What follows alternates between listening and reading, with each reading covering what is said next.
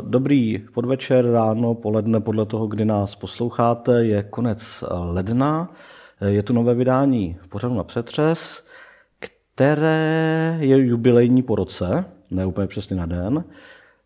A já jsem si říkal, že po roce zpátky pozvu úplně prvního hosta, kterého jsem tady měl, Sašu Mitrofanova, komentátora Deníku právo.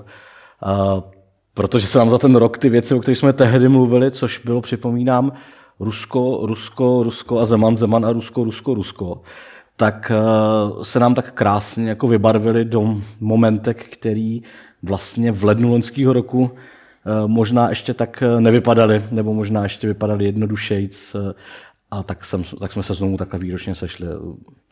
Přiznám, že mezi tím jsme si potykali, takže nebudu se tvářit, jako, hm, že si vykáme. Sašo, když se vrátím zpátky, ten rok dozadu, tak to je doba, kdy eh, na Majdanu to si sevře, ale není to ještě v pozici takové, že by si kdokoliv vsadil na to, že to, eh, nebo stoprocentně řekl, že to dopadne, jak to dopadne. Eh, Krym patří Ukrajině a Putin ještě surfuje na naftě, která je o několik desítek procent dražší, než je v současné době. Žádné sankce nejsou. A jak ty zpětně hodnotíš když porovnáš leden tehdy a leden dneska eh, tu situaci, kde je ta nejradikálnější změna? Protože často jsme v zajetí toho těch každodenních jakoby, eh, šarvátek a, a událostí, ale kde podle tebe je ta největší změna, která se udála? Tak zaprvé zdravím všechny posluchače. Po roce jsem rád, že Josef mi tu možnost opět dal. A teď budu odpovídat na otázku.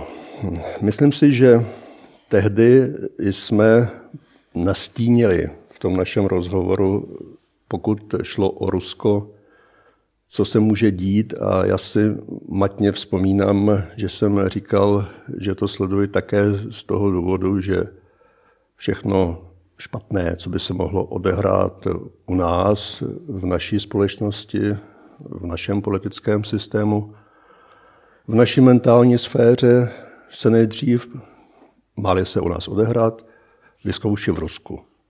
A myslím si, že v tomto jsme pravdu měli, protože když už nebudu mluvit o ničem jiném, tak minimálně rozkvět velkého množství různých zdrojů, které buď přímo opakují, anebo se nechávají inspirovat tím, co se děje v Rusku. Mezitím nastal i u nás. Jinak pokud se ptáš na to, co bylo tehdy spouštěčem, myslím si, že celé to, co se děje nyní, bylo připraveno minimálně v hlavách lidí v Kremlu jako strategický plán, ale spustil to asi až úspěšně Majdan v Kijevě. Protože a teď upozorňuji všechny posluchače, že tady nemluvím za nikoho, kromě jako sám za sebe, takže to jsou všechno moje závěry, moje myšlenky, o kterých předem vím a jsem ochoten uznat, že mohou být milné. Nicméně vracím se k tomu, jak, jak to vidím já. Takže podle mého názoru základ, jeden ze základů, jeden ze základních myšlenkových impulzů Vladimira Putina a lidí, kteří jsou mu nejblíž, spočívá v tom, že musí za každou cenu zachovat své současné postavení v Rusku. Následně, respektive to není jenom následně, to je součást tohoto úkolu, rozšířit svůj vliv ve světě. No a takové menší věci jsou zachovat si život, majetek a tak dále a tak dále. I když zachovat si život, to asi je to nejlepší, co může být.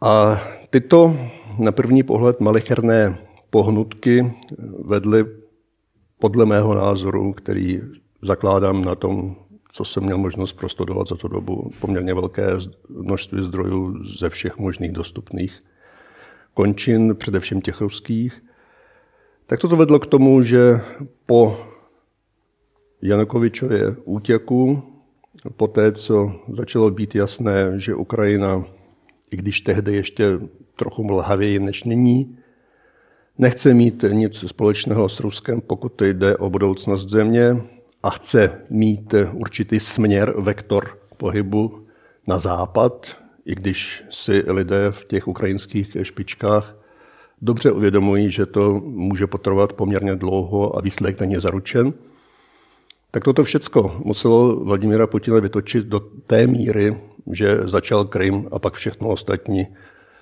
Doufám, že budeme mít dost času a možnosti to rozebrat, co všechno ostatní. Když bych se u toho ale zastavil, možná se zpátky, Připomínám, že vlastně v tom lednu to ještě vypadalo tak, že jako Rusko vlastně tu, jako tu ekonomickou válku protože tehdy to byla taky válka vlastně, ale vedla se vlastně o formu dotací nebo o formu peněz, které budou investovány. A Mezinárodní měnový fond tehdy nabízel určitou nabídku po tom, co e, vlastně Putinovo Rusko jí přebylo daleko výraznější nabídkou, o který tehdy Financial Times napsali, že je natolik jako iracionální e, ta částka, kterou Rusko nabízí, to ekonomicky nedává smysl, že zatím jediná, jediná, jediný zájem, a to je ten zájem přichylit tu Ukrajinu zpátky. E, proč by pro Rusko byla v tomhle kontextu ta ztráta té Ukrajiny tak jako silná? Proč vlastně tak silný zájem? V Ukrajinu se přece eh, ten spor mezi eh, Evropou a Ruskem vede už eh, skoro od samého začátku. Připomínám, že od oranžových, oranžové revoluce nebo pokusu o oranžovou revoluci to je deset let. Jo, ten spor je přece nepřetržitý proč vlastně je ta Ukrajina pro Rusko mentálně tak strašně důležitá? Já bych se pokusil rozdělit odpověď do několika částí, které doufám, že dokážeme ze sebou spojit. Tak za prvé, mě teď napadlo při tvé otázce, že existují, doktoři mě možná budou nadávat, že to berou příliš laicky, ale slyšel jsem o tom, že to existuje, tak eh, něco takového, jako jsou takzvané fantomní bolesti. Čili to je, když člověku amputují ruku nebo nohu, on je pořád cítí a hlavně ta, ona strašně bolí, když tam není už dávno. Tak to je jeden z těch eh, emočních pohybů, který zachvátil nejenom kremelské špičky, ale řekl bych, že i většinu ruské společnosti. Ukrajina se chce amputovat, nicméně oni stále cítí jako součást svého těla a dokonce ta noha, která už tam není, ta strašně bolí. Zdá se to být strašně iracionálně, ono to vlastně je iracionálně, nicméně to je přesně ten případ, kdy iracionální pohnutky skutečně dokážou vybudit obrovskou zemi a řekl bych, že hluboce nadpoloviční část obyvatelstva této země. Za prvé. Za druhé, Mezitím totiž byla Libie. A mnozí ruští pozorovatelé, insidři, se shodují na tom, že Putin byl nesmírně vylekán osudem Muamara Kadáfiho. Čili ta potupná smrt člověka, který předtím držel celou zemi strašně dlouho v šachu a najednou tento konec. To je další emoční hnutí o kterým zase nevíme, jestli je to tak nebo ne, ale sděluji to, co čtu nepřetržitě z ruských zdrojů, samozřejmě ne z těch oficiálních.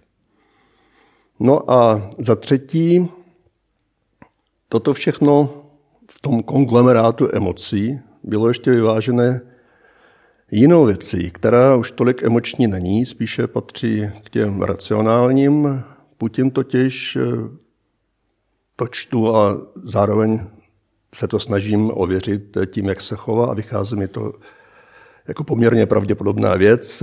Hluboce pohrdá západem jako takovým a je přesvědčen, že jak západní společnosti, tak západní politici jsou vlastně třesleřítky, které je možné v čase přebít, zatlačit a nakonec zničit, teď myslím zrovna fyzicky, ale jako formu uspořádání společnosti, čili tu demokracii, tím, že bude uplatňovat hrubou sílu. A tak to i postupuje.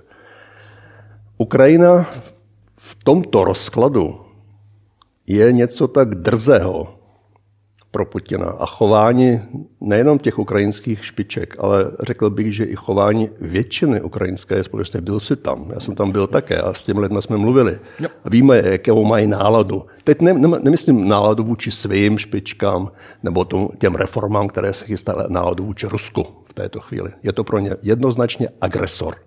To je a, ten, a ten agresor je stmeluje v tuto chvíli. A toto uh, Putin, který je stělesněním jak osobně, tak řekl bych archetypálně, všech možných mindráků ruského národa prostě nemůže přenést přes srdce. Dobře, když bychom se posunuli malinko v tom čase. Byl Krym, uh, sankce. Začíná tato fáze, fáze hry. Uh, ty si určitě uh, víc koukal na ty jména, které byly součástí toho sankčního plánu. Protože vlastně uh, na jednu stranu Eh, to, že budou pravděpodobně sankce a ne vojenský eh, podíl ze strany západu, bylo jasný. Na druhou stranu mnoho lidí, podle mého názoru, a mě taky překvapilo, že najednou vlastně se přišlo s jmenovitýma seznamama, jakoby určitým mentálním ekvivalentem um, takového toho, toho konceptu války, kdy posílám drony, aby zabíjeli lídry, eh, tak vlastně tohle byl určitý ekonomický ekvivalent vytipovaných postav. Jaký postavy vlastně uh, typově uh, byly a jsou ještě pořád na tom, na tom seznamu, který je předmětem toho blokování? Na koho vlastně ty Spojené státy a, a Evropská unie, byť ty seznamy jsou malinko jiný, připojám Jakunin, který je dneska v Praze, eh, je na seznamu americkým, není na evropském seznamu, jestli mě paměť nekladá. Co to je vlastně za okruhy lidí? Proč byli takhle zvoleni? Než odpovím na otázku, musím, opravdu musím eh, trochu nastínit eh, to, co opět říkám, je dostupné z různých zdrojů, ale jak je to skutečně uspořádané, to ví jenom okruh těch lidí, o které se jedná. Jak to vlastně vypadá eh, Putin a kolem něj? Eh, jsou na to různé věci, nejenom v ruštině, také v angličtině. Lze se dočíst spoustu různých detailů. Všechno bereme jako materiál, jako eh, něco, co slouží k úvaze a k analýze. Samozřejmě není to všechno stoprocentní, pravda ani být nemůže. Nicméně, Putin je na vrcholku, rozhoduje on sám, pak má nejbližší okruh eh, spolupracovníků. Dneska se říká, že jsou to takzvaní silovici, či eh, čekisté tajné služby, vojáci.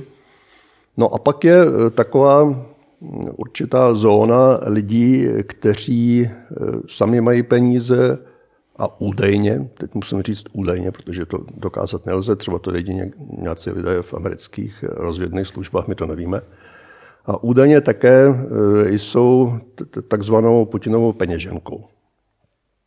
E, takže tito lidé jsou v každém případě součástí toho velkého okruhu kolem Vladimíra Putina. A zároveň jsou to lidé, kteří jsou majitelé různých velkých aktiv nebo jsou v průmyslu aktivní. Jsou prostě... Připomínám, že podle analýz bankovních eh, vlastně nižší stovky lidí v, v Rusku vlastní kolem 35% veškerého bohatství Ruska, který má. Ta, ta, ano, to je, nerovnost je, je, to je, to je jedna z největších na světě vlastně. To je, je poznámka pro naše levicové spoluobčany, kteří Rusko tolik obdivují. Je to ta vrcholně levicová země. A, eh, takže eh, tito lidé právě, jestli jsem to správně pochopil, se staly terčem těchto sankcí. Neumím posoudit, nakolik to bylo sofistikované, umím zaznamenat eh, určité výsledky, že později eh, ještě v souhrnu s jinými sankcemi eh, to dílčím způsobem vedlo k tomu, že lidé z tohoto okruhu začali žádat o peníze Putina, o peníze, o které oni přišli. Putin jim je dal, to je ten případ Sečin. Možná vysvětlit případ Sečin. Eh, tam šlo o to, že eh, Sečinovo impérium průmyslové vlastně eh, potřebovalo peníze, potřebovalo hotovost a myslím, že dokonce valutovou hotovost. A stát jako lépe by to vysvětlil ekonom než já, protože teď se bojím, že něco popletu. V každém případě stát je ty peníze uvolnil jedné konkrétní společnosti, čímž narušil tu bilanci, kterou se snažila ve stejné době ústřední banka nějakým způsobem vyspravit. No a to bylo všechno tehdy eh, na začátku té prosincové epizody s tím panickým poklesem rublu a s celkovým vzedmutím eh, velmi nepříjemných nálad mezi obyvatelstvem Ruské federace.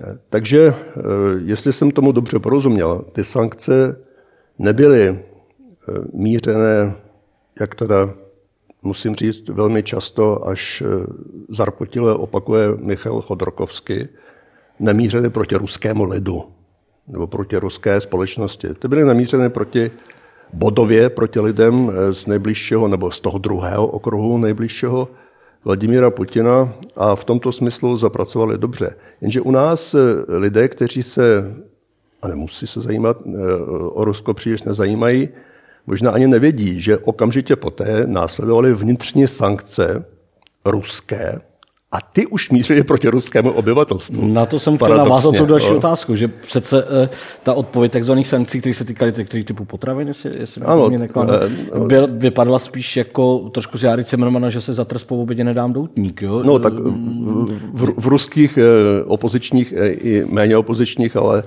takových těch srandovních kruzích je rozšířen takový vtípek, že ano, tak příště odpovídáme tím, že vybombardujeme náš Voroněž, no, což je jako město ve středním Rusku. A to bylo to bombardování Voroněže, protože najednou ti lidé e, přišli o potraviny, a nejenom potraviny z dovozu. Najednou začali v Instagramu, kde jsi častým hostem, já ne, to jenom vidím přes Twitter, e, najednou začali postovat e, fotky prázdných regálů, a to je dodnes, to, jako to běží. Najednou, což byla taková zvláštní věc, ale pro Rusy poměrně dost signifikantní, najednou zmizela pohanka z obchodu. Prosím, vysvětli to postavení To nevysvětlím, to chce, to chce jo, postavení, postavení pohanky, pohanky můžu, ale proč, protože proč, proč zpráva, zmizela, nevysvětlím, ne, ne, ne, to nevím. Je to zpráva, která se objevila, všichni eh, znalci místních poměrů řekli, když zmizela pohanka, je to velmi příznačný, ale mm, většina lidí, obzvlášť v Čechách, eh, jako pohanku bere, jako, že to není něco, co by mělo zmizet z pultu, maximálně, že se to draze kupuje jako v biopotravinách. No tak si jo. představ, že Jaký je postavení bě, pohanky běž, běžný, běžný Čech přijde do hospody a oni mu řeknou, že došlo pivo. Až tak. A, a nebo že jako eh, bude pivo, ale dostaneš tak maximálně jedno pivo, víc ne, protože ostatně taky chtějí. Ta pohanka je takhle, takovýhle součást. Eh, pohanka je eh, součást běžného, běžného jaksi, jídelníčku Rusů, Jí se na různé způsoby, může z toho být kaše, může z toho být e, něco uvařená pohanka zalitá mlékem a pocukruje se to, může to být jako příloha k jídlu, může se z toho dělat mouka, která se prodává i u nás, jako, ale to je pro fajnšmekry, že? A se zdravou výživou. Pro, pro lepkaře, pro bezlepkaře. A tak dále, a tak dále. E, takže když zmizí pohanka, tak to je takové velmi zvláštní úkaz pro eh, Rusy, že se něco děje špatně. Co bylo motivem podle tebe pro, ten, eh, pro tohleto, jakoby, to, co z pohledu západu vypadá jako střelení se do nohy, eh, tenhle ten typ prostě sankcí? Protože moje interpretace by byla jednoduchá, že to je snaha rozv- jak si zatížit i obyvatelstvo a sjednotit ho proti západu, který je zlej, ale možná to mělo nějaký jiný, eh, Josefe, nějaký jiný jádro. Jako člověk, který z toho národa pochází, teď můžu říct některé postřehy, které jinak eh, samozřejmě unikají. A vím moc dobře, co je to určitá ruská iracionalita. A dokonce na to existuje takové, takové, takové posměšné přísloví, si to pokusím teď z fleku přeložit, abych na štval tchýni, tak si uříznu nohu. A to je přesně ten případ. Uh, jaká byla reakce na tuto, na tuto první várku vlastně sankcí v tom Rusku? Teď nemyslím, jako teď jsme mluvili o tom, že v tom druhém okruhu kolem Putina to způsobilo vlastně nějaký tlak. Uh, co, co, běžní, co v úvozovkách běžní Rusové, byť je to asi stejně nesmyslná otázka jako běžní američané při velikosti toho národa a sociální struktuře, ale co dejme tomu Moskva a Petrohrad v tomhle kontextu? Jako Moskva a Petrohrad eh, to pravidla nejsou města, kde žijí ti průměrní běžní Rusové. Je to trošku jiný svět, ačkoliv samozřejmě ne úplně diametrálně odlišný. Tak eh, když to řeknu ve zkratce, která bohužel, ač vypadá až eh, absurdně, je z 95% správná, uvěřili tomu, co jim denně, 24 hodin denně, v kontinuálním čase říká televize, že sice jsme ten dovoz potravin zakázali my, ale můžou za to američani a Evropa. A ti lidé tomu věří, protože stav mysli běžného Rusa, který se dívá na televizi, je takový, že si tady v Česku toto představit ale opravdu vůbec neumíme. Je to něco, eh, obvykle používám ten výraz, že Goebbels někde v pekle tiše pláče v koutě, protože na toto nikde neměl. Neměl televizi, ale e, dobře, pojďme zase v čase zpátky ještě do, těch, do, toho, do toho začátku. Zabrání Krymu. Rusko e, dlouhodobě na Krymu operovalo, e, rozdávalo pasy k e, ruský, krymským, obč- ukrajinským občanům na Krymu. Krym byl dlouhodobě předmětem zájmu Ruska. Proč to odříznutí, proč to odříznutí Krymu? Bylo to náhlej poput, eh, nebo to byl záložní varianta, protože říká, že nějaký strategický plán se domnívá, že tam byl. Eh, na druhou stranu ta akce na Krymu spíš připravovala jako připomínala taktický úder, než uh, nějakou sofistikovanou uh, součást něčeho dalšího. Jo. Jak to bylo s pádem Krymu v tomhle kontextu? Opět, tady nemůžu odpovědět, jak to bylo. To ví jenom pár lidí v Kremlu. Mohu říct, jak je to vlastně ukazováno, jak je to svým způsobem posuzováno a jaké jsou informace, nebo jaké jsou spíše názory na toto. A to přímo od ruských analytiků. Převažuje názor, že toto byla trošku hysterie ze strany Putina, že to byl jakýsi takový výbuch emocí, že když vy takhle, tak já takhle. Svědčí o tom vedlejší detaily, které nemusí být důkazem, ale přece jenom nějaké materiály k úvaze dodávají. Vzpomeň si, že to referendum slavné se vyhlásilo na jakousi dobu, pak se to najednou posunulo blíž a pak ještě blíž, aby náhodou se to nezměnilo. A nakonec celý ten průběh většinou byl popsán. Spousta lidí i u nás, kteří raději poslouchají ministra Lavrova, tomu nechtěli věřit. Nicméně po té, co řekl před pár dny tehdejší velký hrdina ruské černé sotní, která tam vtrhla a vlastně dlouho tam byla, Igor Strelkov Gerkin, tak já nevím, jestli potom už někdo aspoň trochu soudný. Zas možná připomeň, Já to připomenu. Eh, může říci, že to bylo jinak. Když člověk, který to tam všechno řídil, vlastně eh, jménem Moskvy, nyní řekl, a lze to najít v naprosto otevřených zdrojích jako záznam, video, že vůbec není pravda, že tehdy na Krymu někdo chtěl se osamostatnit nebo se připojit k Rusku, že žádnou podporu od místních eh, úřadů neměli a že nakonec ty poslance místního parlamentu, aby vůbec odhlasovali tu nezávislost, museli jeho lidé, čili ti zelení mužičci, nahánět do budovy parlamentu, aby to vůbec udělali.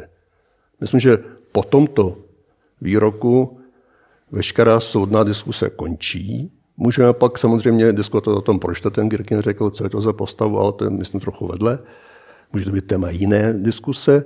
Nicméně eh, tehdy, odpověď na tvou otázku, to spíše vypadalo jako ten taktický krok a svědčí o tom také znovu jako jakýsi boční efekt toho, že nyní s tím má Putin poměrně velké problémy. Jak zásobovat Krym? Jak tam vůbec eh, učinit spojení s ostatním Ruskem přes Mariupol. No tak to, je, to jsou poslední události, ale jinak moc ne. Celá řada právě toho, co se děje zrovna v okolí toho Mariupolu by nasvědčovala tomu, že jako tak, eh, je zapotřebí suchou cestu. No tak dokonce toto připustil i náš minister zahraničí Lubomír Zaorálek před několika dny. Takže to už je vážné. Ale eh, mimo jiné, myslím, že to vidíš stejně jako já, to jsou věci, které jsou poměrně běžně dostupné a i známé, když se o to člověk zajímá. Žádné štěstí eh, to, že Krym byl připojen k Rusku místním obyvatelům vůbec ten fakt nepřinesl. Připomínám naposled eh, krymský Tatary a problémy, Krym, které ani, zažívají. O krymských pod, Tatarech pod... vůbec nemluvím, protože krymští Tataři jsou teď postupně zpět v tom postavení, které měli za nejhorších časů Sovětského svazu. Samozřejmě naštěstí zatím nedeportují. Nicméně včera byla přepadená krymsko-tatarská televize. Na to jsem narážel, že ano. zvláštní jednotky vzali šturmem eh, eh, krymsko-tatarskou eh, televizi. A tam nejde jenom o krymské Tatary, tam i to obyvatelstvo, které tehdy nadšeně zvedalo ruce, případně hlasovalo v tom referendum, referendu, aby se připojili k Rusku, tak nyní, a na to jsou také dost Eh, obsáhlé a časté důkazy i ve formě videí eh, na ulicích tamních měst eh, vlastně vůbec nevědí, co mají dělat dál. Všechno klesá, životní úroveň klesá, vyhlídky žádné, nikdo jim nic nevysvětluje. Sice důchody se zvedly, ale všechno ostatní je ve stavu, kde najednou zjišťují, že ne ve všem, a to tam i říkají ti lidé doslova, ne ve všem, ale v některých věcech za Ukrajiny bylo líp. V tomhle kontextu se přihodili v Rusku další věci. Sami od sebe, ponechávám zatím stranou dění na ukrajinsko-ruské hranici a uh, sestřelení MH17 a podobně. Ale především v té druhé polovině nebo ke konci roku začal celý ten problém s ropou. Čili problém toho poklesu, poklesu ceny uh, a uh, kombinován s výrazným poklesem rublu. Jak je tahle ta situace vlastně interpretovaná uh, Ruskem nebo, nebo tou putinovskou administrativou? Protože uh, konec konců uh, na jednu stranu se říká, že Putin zázračně pozvedl ekonomiku Ruska, na druhou stranu pokud se podíváme na vývoj právě ceny ropy za Jelcinovy administrativy a potom za Putinovi, tak zjistíme, že ta ropa za Putinovy administrativy byla násobně vejš než za doby, za doby Jelcina. Připomínám, že Rusko je eh, snad 30% nebo 25% HDP závislé na vývozu nerostného bohatství, nikoliv na produkci nějakého dalšího produktu. Čili jak je tam tohleto prožíváno? Putin eh, slibuje zvrat v ekonomice, obrat k něčemu a tak dále. Děje ani ne, něco? ani ne, neslibuje. Já myslel jsem v orientaci ekonomiky od toho nerostního do nějakého dalšího prostoru. Mezi námi ani to ne. Eh, řeči o inovacích, eh, ty byly ještě ze Medvěděva. Eh, nakonec to všechno vyústilo v takovou tu potěmkonou vesnici jménem Skolkovo, kde mělo být něco jako Silicon Valley. Není z toho hmatatelně nic. Ale odpovím na tvou otázku konkrétně. Takže velký rámec. Celý svět nás nenávidí, kromě našich přátel Číňanů. A celý svět, ten západní svět, eh, eh, nemá jiný úkol, eh, ulehá a probouzí se pouze s myšlenkou, že nás musí zničit, ovládnout naše obrovské prostory a naše bohatství. Ale my, medvěd v tajze, my se nedáme a my budeme jako ten medvěd dlouho neteční, ale když už, tak začneme všechno kolem sebe ničit. To je velký rámec ideologický. Pak je e, velice mlhavý e, Putinův příslip, na něž bylo vidět, že ekonomice rozumí asi jako já, že vůbec neví, o čem mluví, že mu někdo napsal ten text a jeho to ani, až nudí to pronášet. E, nicméně řekl, že tak počkejme dva roky a on se to usadí. To byla celá odpověď na ekonomické problémy. A třetí věc, která tam teď běží, opět v rovině eh, velkých výkřiků ala Sovětský svaz, to se ještě pamatuju, tenhle styl. Nám to vůbec nevadí, my vydržíme všechno, ba naopak, je to dobře, že jsou ty sankce, je to dobře, že nemáme ten dovoz, který notabene jsme se sami zakázali, protože my teď najednou zázračně vytvoříme v zemi a konečně bude aktivita těch lidí, tak fantasticky domácí průmysl úplně ve všem, že ten nahradí ten dovoz z fleku.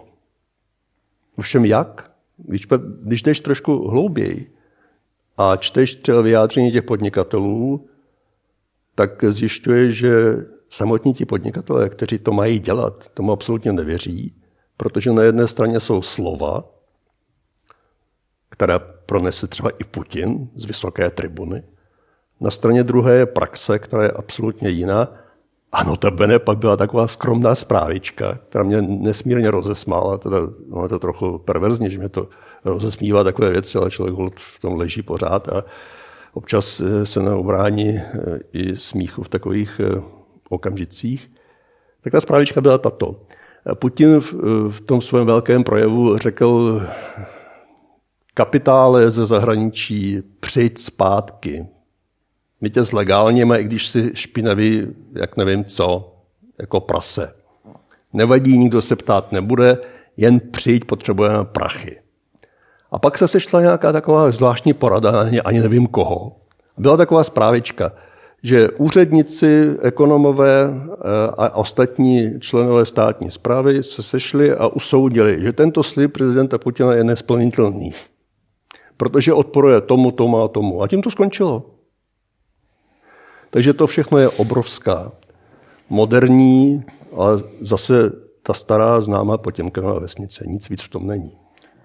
Rusko v průběhu toho roku začalo šaltovat pákama na různé strany. Jednou z nich je Čína, ty jsi to zmínil. Uh, vím, že nejsi geopolitik, vím, že tvoje specializace je Rusko, proto ta otázka nebude znít na Čínu, ale bude znít na čínský obraz v Rusku. Připomínám, že vztah Ruska a Číny není zdaleka tak jednoduchý. Připomínám pohraniční konflikty eh, ještě Sovětského svazu a Číny na, na řece Usury. Připomínám komplikovaný vztah eh, Sovětů eh, k Mao Tse-tungovi a k Číně jako takové. Namátkou připomínám taky problém nejrůznějších menšin národnostních a na, na území obou těch států jaký je dneska obraz Číny v Rusku, nebo jak ta, jak ten, jak ta státní, státní, ehm, jak si, eh, státní média formují eh, obraz Číny? Je Čína teda skutečně jako přítelem, který rozumí Rusku? Státní média formuje obraz tak, eh, jako obvykle, že vychází z toho, že cílem jejich eh, propagandy je člověk s mentalitou pětiletého dítěte. Bohužel se často nemílí. Takže eh, co slyším i od lidí, osobně jsem slyšel, od vysokoškolsky vzdělaných podnikatelů ruských, a co bylo naprosto zjevným odrazem toho, co slyší pořád z těch médií a na nic jiného buď nemají čas, kapacitu nebo neumí jazyky, anebo ani nechtějí, je toto, co mě notabene připomíná z roku tuším 48 nebo 49 eh, tehdejší známou písničku Rusky s Kitajcem Bratě nevěk. To tehdy bylo takové, jo a tam bylo eh, na konci, pardon se omlouvám, nemůžu, ne, nemůžu, prostě se nemůžu pomoct a končilo to slovy Stalin i Mao slušají nás. Takže toto je úplně stejné. To není Stalin a Mao, to je Putin a Xi. Takže toto je šablona, kterou teď dostávají Rusové do mozku. Že celý svět nás zradil, Západ jen nás chce obsadit a kolonizovat, Čína je náš přítel, který nám dá peněz tolik, kolik budeme chtít. Tečka, ale je to tak. A je tam příliv čínského kapitálu teďka do toho ruského prostoru? Zase z toho, jak sleduješ to zpravodajství? Já to nevidím, ale možná, že prostě se pohybují v jiných vodách. Takže toto já nesleduji primárně, ale nečetl jsem. Jediné, co jsem četl ve sféře, která se okrajově dá spojit s tím, na co se ptáš, nicméně spíše byla v rovině politické, ale to zapadlo, to vyvolalo jenom několik hněvých výkřiků opozice a pak to zapadlo úplně. To bylo eh, pár dnů po Putinově návštěvě v Číně, kdy podepsal ten záhadný eh, kontrakt, o kterým dneska nikdo neví vůbec, za kolik bude na, na, na ten plynovod. A pak, eh, myslím, že na Petrohradské ekonomické fórum přijel nějaký vysoký představitel z Číny a tam měl prohlásit podle toho, co pak bylo normálně v síti, a nikdo to nedementoval, a taky to nikdo oficiálně nekomentoval z Ruska. To je skvělé, že váš pan prezident u nás teď byl. Vidíme velké vyhlídky, protože vy máte hodně území, a hodně lidí. to bych se skoro bál. a to, to jsou, začali vykřikovat eh, členové, nebo ta malá minoritní nešťastná ruská opozice na svých eh, ještě stále existujících, ale v Rusku často zakázaných serverech začala vykřikovat, co to je, co to je. Ale jinak vůbec nic se nedělo.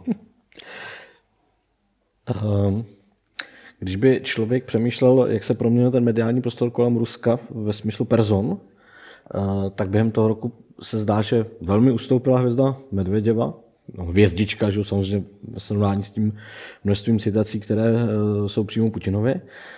Naopak by se zdálo, že postavu, která začíná být čím dál tím populárnější, je Kadyrov. Mm, vůdce čečens, čečenské části poslušné Moskvě. Kadyrov na se upozornil i v kontextu jiným. Za prvé v tom, jak razantně vlastně připouští nasazení čečenských batalionů nebo čečenských bojovníků na uh, ukrajinsko, ukrajinsko-ruské hranici uh, v souvislosti s kauzou vyvraždění redakce Charles Abdo Eh, nebo Hebdo, eh, obrovskou manifestací eh, muslimů v Čečensku, které, jenom připomínám, se měl zúčastnit skoro milion lidí v zemi, která má milion dvěstě tisíc lidí, takže ta účast byla skutečně masivní. A mluví se o něm jako do určitý míry korunním princovi. Dává to smysl, nebo je to jenom taková prostě vlnka? Jaký je postavení Kadyrova dneska v tomhle světě? Protože je to muž, který prošel více či méně kriminální, eh, kriminální, má více či méně kriminální minulost podle eh, řady analytiků. Eh, na druhou stranu posloužil Putinovi velmi během posledních let. Koruně princ to je asi přehnané. Já se nevím představit, že by v čele Ruska celého byl člověk jako Kadyrov. To myslím, že by vyvolalo obrovskou vlnu nesouhlasu v, v ostatních částech Ruska, protože vztah zbytku Ruska k Čečensku není vůbec eh, bezproblémový. Spíše naopak. Nikdy nebyl bezproblémový. Eh, pokud jde o to, že nechá na sebe takto strhávat pozornost, to je pravda. To je pravda a tam je jediné, co je otázka, na kterou zatím odpověď přímá není, nicméně jsou fakta související, která, která teď řeknu. A pokusím se to ukázat na jedné konkrétní epizodě. Kadyrov po té, co teď znovu eh, byl jakýsi pokus o teroristický útok na budovy v Grozném nedávno, takže nasadil prostředek, který existuje jinde. Oni pak poukazovali, že to je věc, která existuje i v těch západních sférách. Nicméně v Rusku, v Rusku samotném je to přece jenom po Stalinově éře poněkud eh, neobvyklé. On začal zcela oficiálně vypalovat obydlí eh, těch lidí, kteří byli podezřelí eh, z toho, že se účastnili těch teroristických útoků.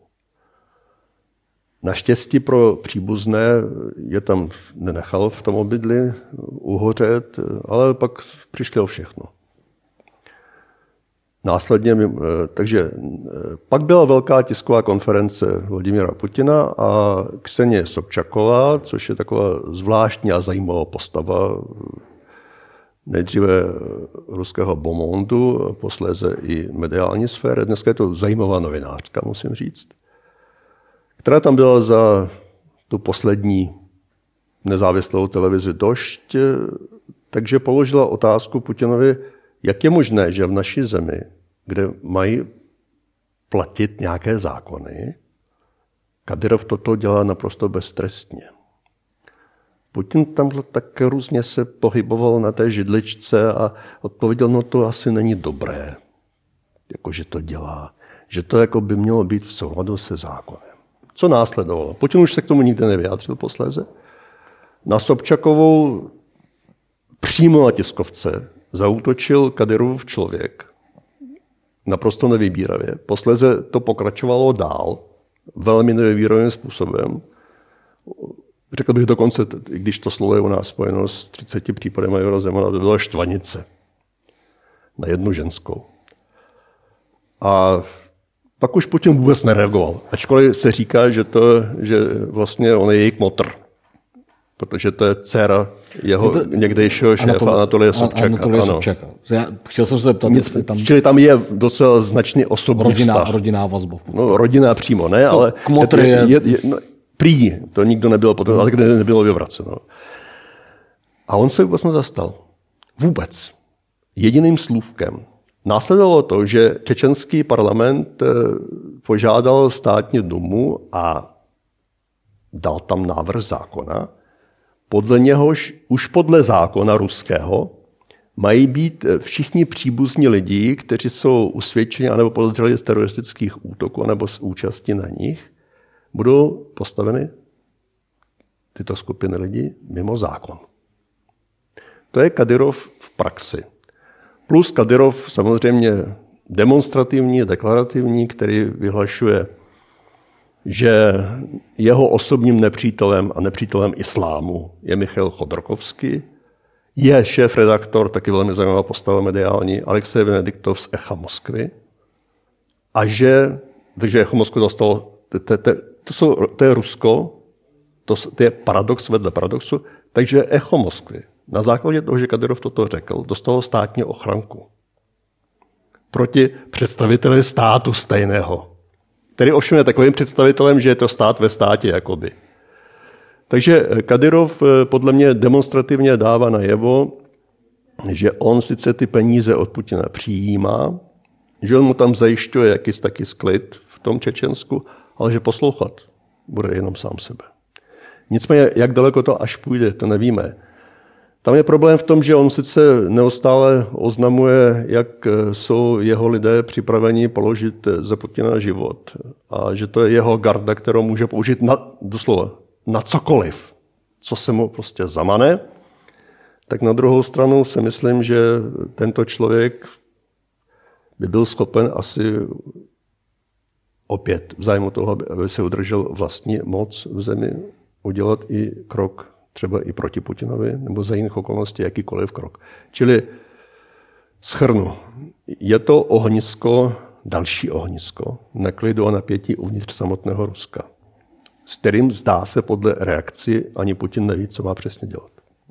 Přitom připomínám, že vlastně ta schopnost nějak se vyrovnat s Čečenskem byla jedna Ehm, byť způsobem velmi krvavým, eh, byla jedna z věcí, která se dávala jako Putinovi jako velký Ale tak dobře, eh, to se vysvětluje tak veřejnému mínění. Podívejme se, teď už naši hoši do Čečenska nemusí jít umírat. A co se tam oni dělají mezi sebou, stejně všichni víme, co jsou zač. To je to klasické veřejné mínění. Běžel rok, připomínám další události, kdy se Rusko dotklo Čech, a teď nemyslím vůbec naší vládu, ani, ani, ani jednotlivé zástupce, ani jednotlivé kauzy kolem různých přítelkyň a podobně ministrů. A, eh, a připravujeme Forum 2000 a poměrně hojně a bohatě zastoupenou ruskou účast. Nejsilněji vlastně postavu Michaila Chodorkovského. Michal Chodorkovský, státní vězeň, Putinův vězeň, dnes na svobodě, eh, Řekl bych, že mainstreamem eh, mediálním označovaný za jako vlastně neformálního vůdce eh, ruské opozice. Netvrdím, že je to taková faktická ta realita, ale rozhodně takhle Chodorkovský vnímán. Jaký je postavení Michala Chodorkovského dneska eh, v Rusku a postavení Michala Chodorkovského ve vztahu a vztah Michala Chodorkovského a Vladimíra Putina? Já nerad používám šablony a kliše, nicméně jedna, jedna taková šablona mě okamžitě napadla, když jsem mluvil a já ji použil zcela vědomě. Je to generál bez vojska. Je to člověk, eh, a, a propo všem, kdo se zajímají o Chodorkovského, o Rusko obecně, doporučuji, vřele doporučuji v angličtině naprosto skvělou čertu o Chodorkovském od eh, Julie Jofeové, eh, která teď, teď nevím, kde to bylo, New Yorku, myslím, a teď přesně nevím, ale Julia Joffe, nebo Julia Joffe, Eh, která napsala, sice je to long read, ale to je jedno v tomto případě. Když lidi poslouchají nás už 45 ano, tak minut, tak asi mají čas si přečíst něco. lidé to asi přečtou. A je to hodně zajímavé. O Chodorkovském to vypovídá strašně moc, spousta detailů je tam pěkně a je to pěkně novinářské udělané, takže lahůdka pro člověka, který se tím zabývá. No, zpátky k otázce. Chodorkovský a já ho viděl na Foru 2000, ne na nějakém vystoupení, to jsem koukal přes síť, ale byl jsem přímo na tom setkání poté s veřejností. A musím říct, a opět mluvím pouze za sebe, že se jenom potvrdilo to, co jsem si o něm myslel předtím. Tak zaprvé tady udělám radost všem milovníkům konspiračních teorií, a e, řeknu, že stále víc se mi zdá, nejsem přesvědčen, ale zdá se mi, že tam existuje dohoda mezi ním a Putinem. Neboť pokaždé, když se Chodorkovského zeptáte e, a ty otázky padaly minimálně, co jsem já zachytil tři nebo čtyřikrát, co by jako prezident případně, nebo člověk, který by měl v Rusku moc, e, provedl s osobou jménem Vladimír Putin, tak vždycky odpovídá, sice v různých modifikacích, a já to schrnu jako do jednoho celku. Takže Vladimír Putin je člověk, který neudělal mnoho dobrých věcí, udělal mnoho špatných věcí. Nicméně, já se vůči němu nemohu cítit jako jeho nepřítel. Ale pozor, pro mě je nepřítel příliš silné slovo. Nepřátel by byl schopen zabíjet. Je to můj soupeř. A je, není to můj nepřítel také z toho důvodu, že když zatkl mě, tak nechal být mou rodinu. A za, za, za druhé, že mě pustil za mou maminkou, která už umírala, mě prostě pustil, ať, ať s ní můžu strávit poslední měsíce jeho života. Tím pádem já se vůči němu nemohu vymezovat a přeju mu, kdyby byla taková situace, že bych rozhodoval, ať dožije jako, cituji, spokojený petrohradský důchodce. To za prvé. Za druhé, Chodorkovský s určitou zarputilostí, a to už jsem zmínil dneska, razí, a naposled to bylo teď ve Vilniusu, na nějakém takovém sympóziu různých západních intelektuálů, tezi, že Západ se chová špatně vůči Rusku v této chvíli, Především nasazuje na sankce a tedy jede zcela v duchu kremelské propagandy. Naprosto. On to sice zdůvodňuje takovým zvlášť, takovou zvláštní obezličkou. On říká, no já chápu, že to tak není, ale v Rusku se to všichni lidi myslí, protože jsou takoví, že, že se jim dá všechno nakukat a oni tomu budou věřit. Takže jeho téze je, zrušte sankce, protože sankce ty vaše sankce, ne ty ruské sankce proti západu, jsou ruskou propagandou podávány tak, že jsou to sankce proti celému ruskému zdatnému lidu, nikoli proti těm lidem, eh, kteří se to zaslouží. A když se ho vždycky ptají, vždycky je proti otázka, ale tomu tak přece není. On říkal, no to já se třeba možná vím, ale lidi se to nemyslí v Rusku. A navrhuje další věc, v žádném případě vlastně nedělat eh, tvrdé opatření vůči Putinovu Rusku. Nevím, co ho k tomu vede. Znovu říkám, když čteme ten portrét od Julie Joffeové, tak tam je spousta náznaků jemných, proč možná takhle eh, postupuje a je tam i docela zajímavý pohled do jeho minulosti, ještě před eh, vězenské ale když už eh, nemám mluvit příliš eh, obsáhle, tak řeknu, že tento člověk je skutečně generál bez vojska. On se snaží přes svůj portál Open Russia, jak on říká, spojit dohromady horizontálně lidi v Rusku, kteří si myslí, že je třeba lepšího života než ten, který je teď za Putina. Dělá to formou minimálně viditelně eh, těch jakýchsi telemostů a různých konferencí. A to už je takové pak eh, tragikomické, protože tam vždycky přijde policie, vypne internet, vypne, když to bylo teď v Petrohradě naposledy před několika dny, vypne elektřinu, tak oni to různě zkouší, je to taková romantika raných bolševiků. Ale e, končívá to pouze tím, že to jsou nějaké diskuse, vlastně nic jiného, podle toho, co deklaruje nahlas, ani nechce. Jediné, k čemu se hlásí, je, že e, kdyby začaly v Rusku nějaké změny, tak on je připraven být tím, on to nepoužívá, protože myslím, že ruština to ani nemá ten výraz, ale česky se tomu krásně říká krizový manažer. Čili člověk, jak říkal, prezident mě nebaví, to já nechci, ale na pár let, na přechodné období, já bych se rád ujal, protože já to umím, já jsem řídil velkou korporaci, takže eh, takže bych se ujal toho prostě to všechno dát aspoň trošku na začátku do nějaké takové podoby, že by se to pak dobře rozvíjelo a pak už může být nějaký prezident, ale to už mě nebude zajímat. Já prostě chci do té první etapy. K tomu se hlásí. Zní to trošku teda jak Andrej Babiš na ruský způsob, jo? Ale... No, ono tož zajímavé je, že eh, nejenom on sám, ale vlastně i on sám teď už posledně přiznal, že on s Putinem má strašně moc eh, společných vlastností. Akorát, že Putin nerozumí ekonomice a nerozumí řízení a on ano.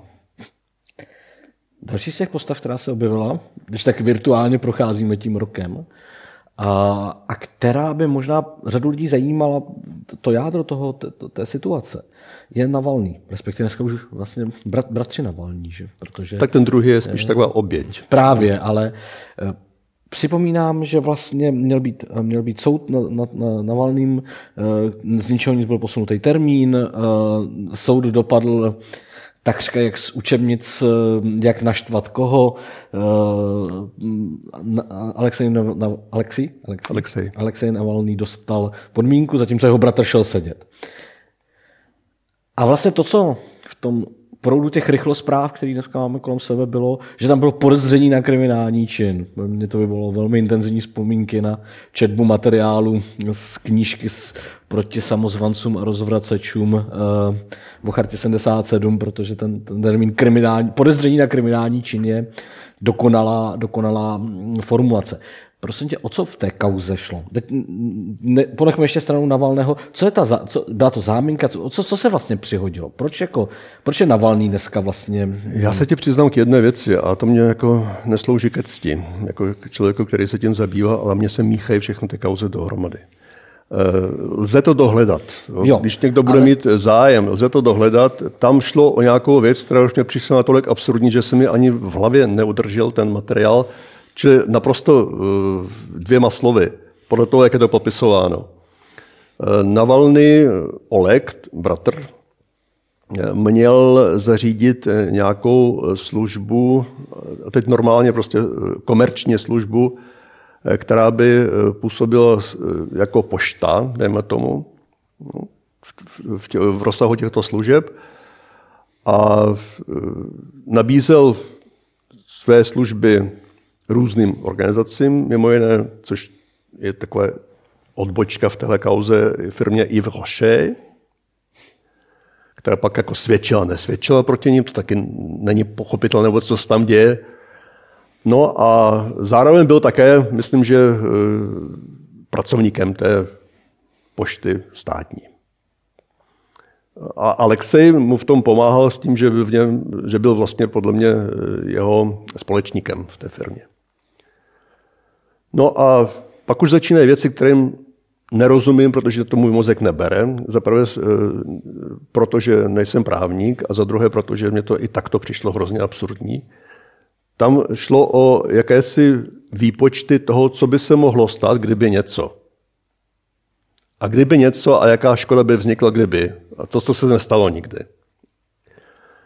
Pak tam byly zvláštnosti z výpovědi toho zástupce Yves Rocher, který nejdřív eh, to přiznal, pak nepřiznal. Pak, pak, pak, pak, pak byla zpráva, že ta firma vůbec odmítá, že jakákoliv škoda nastala. Nicméně rozsudek byl stejně. Proč je, je, je Navalný dneska teda tou postavou? Protože přece jenom podle toho, co jsem měl možnost uh, sledovat, tak ten protest uh, u příležitosti toho vynešení rozsudku, mně přišel, že byl vlastně relativně velký nebo za těch posledních, posledních měsíců z těch větších, ale může to být daný tou zkreslenou optikou prostě toho člověka z Čech.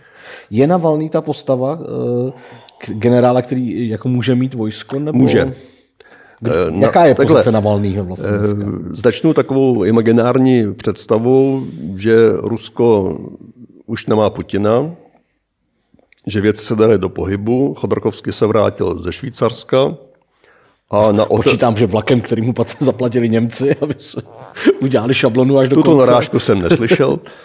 Eh, takže eh, a teď je otevřená platforma, na které se sejdou, dejme tomu, imaginace, dva kandidáti na nejvyšší posty v zemi, Michal Chodorkovský a Alexej Navalny. A je to, dejme tomu, v televizi.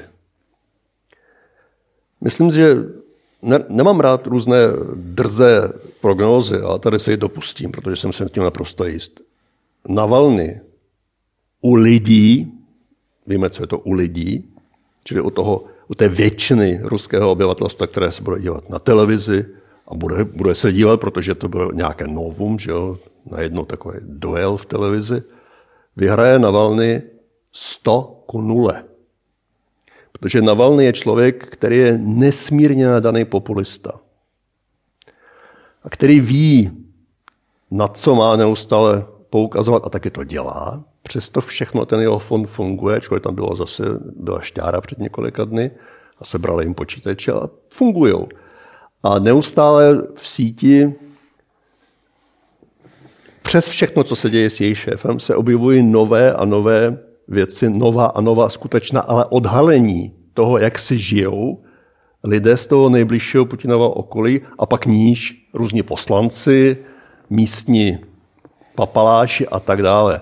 Jsou to věci, které na běžného Rusa, než že musí působit, ale působí. Akorát problém je v tom, že ten běžný Rus se k tomu nedostane. A ne proto, že to je, tak zaprvé je to zablokované, a i kdyby to nebylo, tak jak říkal profesor Zubov, Zubov naposledy, když tady byl, no bohužel spousta těch lidí to ani nechce vědět, protože to znepokojuje. Lepší je žít v tom, co jim 24 hodin z televize říká kremelská propaganda v nějakém obraze, říkat, ať mi všichni, ale já už toho nechci nic mít. Prostě já tady, jak říkal mi jeden můj kamarád, nedávno eh, volal před několika dny a říkal, no my jsme se teď jako docela začali zabývat házenou. Říkal, házenou, to bylo 58. On říkal, ne, jakože s partou chodíme na házenou, jako, jako hrát, ne, to, to se, jdeme se dívat. Že naše, naše mužstvo docela dobře hraje házenou. Říkal, to, to je skvělý. No, říkal, no víš proč chodíme? Protože jeden z těch našich kamarádů, ten má možnost sehnat lístky zdarma tak tam všichni chodíme. A to není hlavní. Říká, co je hlavní? No hlavní je to, že tam vedle taková super hospoda a tam pak jako se dá vodku, maso a je nám dobře. Takže tohle je přesně eh, ten přístup. Proč si víme, že život stojí za starou belu? Proč se to ještě komplikovat tím, že se budou tady rozčilovat, že někdo krade jako straka? Já to stejně vím a stejně s tím nic neudělám. A teď si představ, že situace se změnila, že všichni budou říkat, a všechny potrestat tyhle lidi. A vchází na valný A vchází na valný a říká, já jsem vám to říkal 100 let, teď vám ještě tady vykládám 20 tisíc dalších důkazů, protože oni fakticky to dokážou. Jiná věc je, že tam je podezření, že někdo jim to takzvaně, jak říkají Rusové, slévá, jakože to jim prostě dělají úniky a tak dále. Je to možné, nevím. Nicméně to tam pořád je. Jo. A když například vicepremiér Šuvalov na Davoském fóru před několika dny prohlásit slavnostně, no my Rusové jsme hold takový, že když máme svého lídra někomu vydat, tak to teda nevydáme, my se teda uskrovníme babác. A už je na internetu jsou jeho paláce a všechno toho Šovalova. No, takže ten se bude uskrovňovat zrovna. A tohle, když bude ve velkém, a do toho přijde Chodorkovský, který je teda zajímavý jako, já nevím, jako včerejší čajíček. Jo. Ten je absolutně necharizmatický člověk. Tak ten Navalny vyhraje. A šance na Navalnýho uspět teďka v nějaký podobě? No a teď je držen co nejdál izolaci už dost dlouho v domácím vězení, které teď jako docela drze opustil, protože je právník a řekl, teď mi vlezte všichni na záda, protože podle našeho práva rozsudek už byl, nebyl mi ani doručen, nicméně já musím počkat podle zákona tolik a tolik a pak na vás všechny kašlu. Demonstrativně si přestřihl ten na, na, to na, náramek, na no, a šel. A teď normálně chodí na schůze své partaje, kterou tady nezaregistrovali, ale eh, chodí do, do svého fondu, prostě chodí a oni s ním nic neudělají. Proč? To já nevím. Jo. Proč Děkuji, to já nevím. Odpověděl si na otázku dřív, než jsem se než Nevím, jsem se zeptat, nevím. Protože... Eh, na to jsou zase různé spekulace, názory. Eh, nevíme proč. Možná, že teď bych se, tom, se v tom ztratil. V každém případě eh, tyhle věci odsunu stranou, ty spekulace, nevím, proč to tak je. Eh, v každém případě ale opět jsem to nedávno u někoho četl přímým textem, nicméně to je věc, kterou člověk eh, pochytí, když to Navalné už dva nebo tři roky sleduje skoro denně. Je to Putin číslo dvě. Je to úplně stejný typ. A je to větší nacionalista než Putin. To nezní optimisticky. Tak ono to Rusko je vůbec optimistická země. Hele, poslední otázka. A nedá mi to. Zemana jsme dneska úplně vynechali. Já nevím, kdo to je. To je dobře. Ale vrátil bych se k návštěvě Jakunina v Čechách. Čím je Jakunin zajímavý, že se musel zúčastnit ale tak... Proč Jakunin? Josefe, to není otázka na mě, to je na mluvčího hradu. Tak třeba se měla otevřít diskuse o tom, jestli může člověk pod sankcemi do Česka na Pražský hrad. Tak se otevřela. Takže budeme si přát, aby se otevřela spousta otázek v příštím roce i v tomhle roce. A nedá mi to. Ještě jednu otázku. Uh, současný stav uh, ruských médií. Zmiňoval si došť? Eh, jako poslední nezávislou televizi. Eh, po této stránce, když by někdo chtěl uprášit svoji ruštinu a číst eh, nějaký, nějaký pravidelnější kanál, co kromě doždě by měl sledovat v tom ruském prostoru? Tak záleží na tom, jestli je ochoten si připlatit, anebo jestli to chce zdarma. Pokud to chce zdarma, tak je to stále echo Moskvy. A nejenom poslouchat rádio, ale oni mají docela slušnou stránku webovou, tak slušnou, teď zabijou všichni odborníci, že třeba je ošklivá, to je jedno. Slušnou ve smyslu eh, obsahu. Eh, slušná a zajímavá je tím, kvůli čemu mimo jiné strašlivým způsobem, až nenávistně eh, nadávají Venediktovovi, což je šéf a vlastně takový menší diktátor té stánky nebo celé stanice.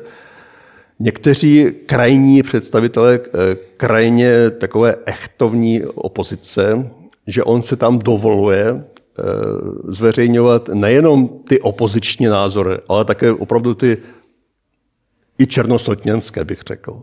On zase na tom, na, na tom zakládá, ale myslím si, že to je tak trošku i takové, taková pomůcka berlička, aby ho úplně nezničili, což čas od času ty pokusy tam jsou a dosti vážné. On vždycky může říct, spojujte se. To je otevřená platforma. Stejně najdete Navalného, pokud není pod, eh, pod zákazem. Jakmile ten zákaz přestal být, tak se ním okamžitě jeli a udělali rozhovor. Ale tady máte taky lidi z nejbližšího eh, Putinova okolí s názory, které jsou ale absolutně mimo.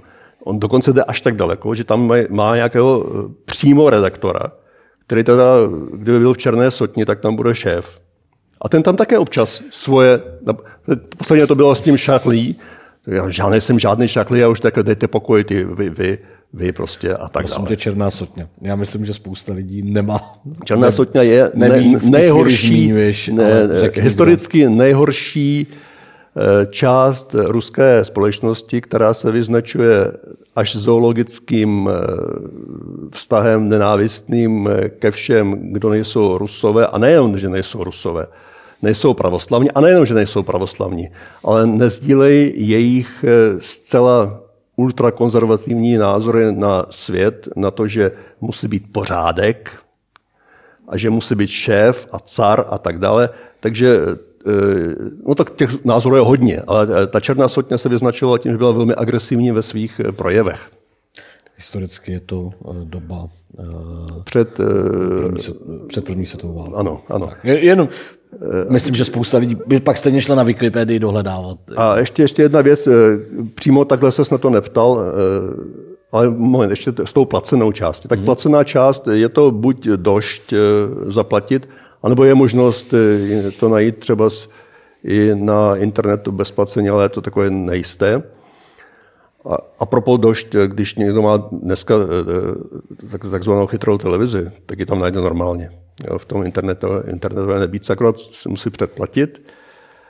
A pak ještě jsou, zdarma je slon, snob, což jako jsou zajímavé věci, ale víceméně to už je v rovině eh, intelektuální eh, moc pěkné potravy, musím říct. Jo. Tam jsou autoři, je tam můj ne, vůbec nejoblíbenější ruský eh, autor, publicista Ivan Davidov, který je opravdu skvělý, musím říct. Ale to, to mě imponuje jeho styl a jeho vnímání života, ale toho já vždycky všem doporučuji, že to je, to je naprostá špička publicistická. Ne nějak odhalení nějakých nepravostí, ale opravdu úvahy a reflexe toho, co se děje v Rusku. No a úplně na závěr, na to se mě neptal a já to nemůžu opomenout, já snažím se nebýt nikdy patetický, ale musím ti říct jednu věc. A když koukám na ty lidi z toho doždě, v jakých podmínkách jsou nuceni pracovat a jak pracují, tak to je tak klobouk dolů a musím říct, že jsem z toho úplně až rozhozený. Ti lidé teď dělají eh, televizi, no není úplně plnoformátová samozřejmě, ale dělají skvělou televizi, kterou by mnozí čeští diváci a i e, profesionálové závěděli z bytu. Protože je odevšat vyhodili různými kličkami. Myslím, že my, my, my vás nevyhazujeme. Akorát jako tady byl Tady byla smlouva, e, že tady můžete být v téhle budově, ale bohužel jako tu smlouvu musíme předčasně ukončit. Tak nazdar. Běžte tam, tam vám řeknou, jo, můžete, můžete, ale jen na pár dnů. No, takže to konec skončilo někde v nějakém bytě. Ale dělají, jedou, jsou skvělí klobouk dolů a velké díky. Myslím, že to je jako určitá naděje, jo, která v tom všem je. Hodina je pryč. Děkuji, že jsi přišel. Děkuji za to, co zaznělo. Děkuji za tu možnost. A zase někdy na přetřesu.